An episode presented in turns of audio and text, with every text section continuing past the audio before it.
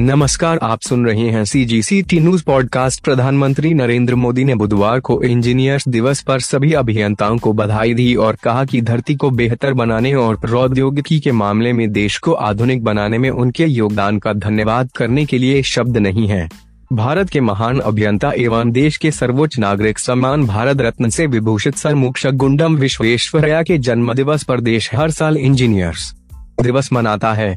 प्रधानमंत्री ने एक ट्वीट में कहा, इंजीनियर्स दिवस पर सभी परिश्रमी इंजीनियरों को बधाई हमारे ग्रह को बेहतर और तकनीकी रूप से उन्नत बनाने में उनकी महत्वपूर्ण भूमिका के लिए उन्हें धन्यवाद देने के लिए कोई शब्द पर्याप्त नहीं है मैं एम विश्वेश्वरया को उनकी जयंती पर श्रद्धांजलि अर्पित करता हूँ और उनकी उपलब्धियों को याद करता हूँ। वर्ष 1860 में जन्मे इस महान अभियंता ने बेहद कम संसाधनों के बावजूद दक्षिण भारत में बाँध निर्माण से लेकर सिंचाई तथा जलापूर्ति के क्षेत्र में बड़े बड़े काम किए।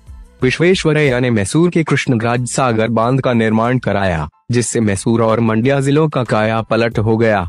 इसी के साथ साथ राज्यों के मंत्रियों में भी कूपर सभी परिश्रमी इंजीनियरों को दी बधाई। वाडियार वंश के शासनकाल में कावेरी नदी पर इस बाँध के निर्माण के दौरान देश में सीमेंट नहीं बनता।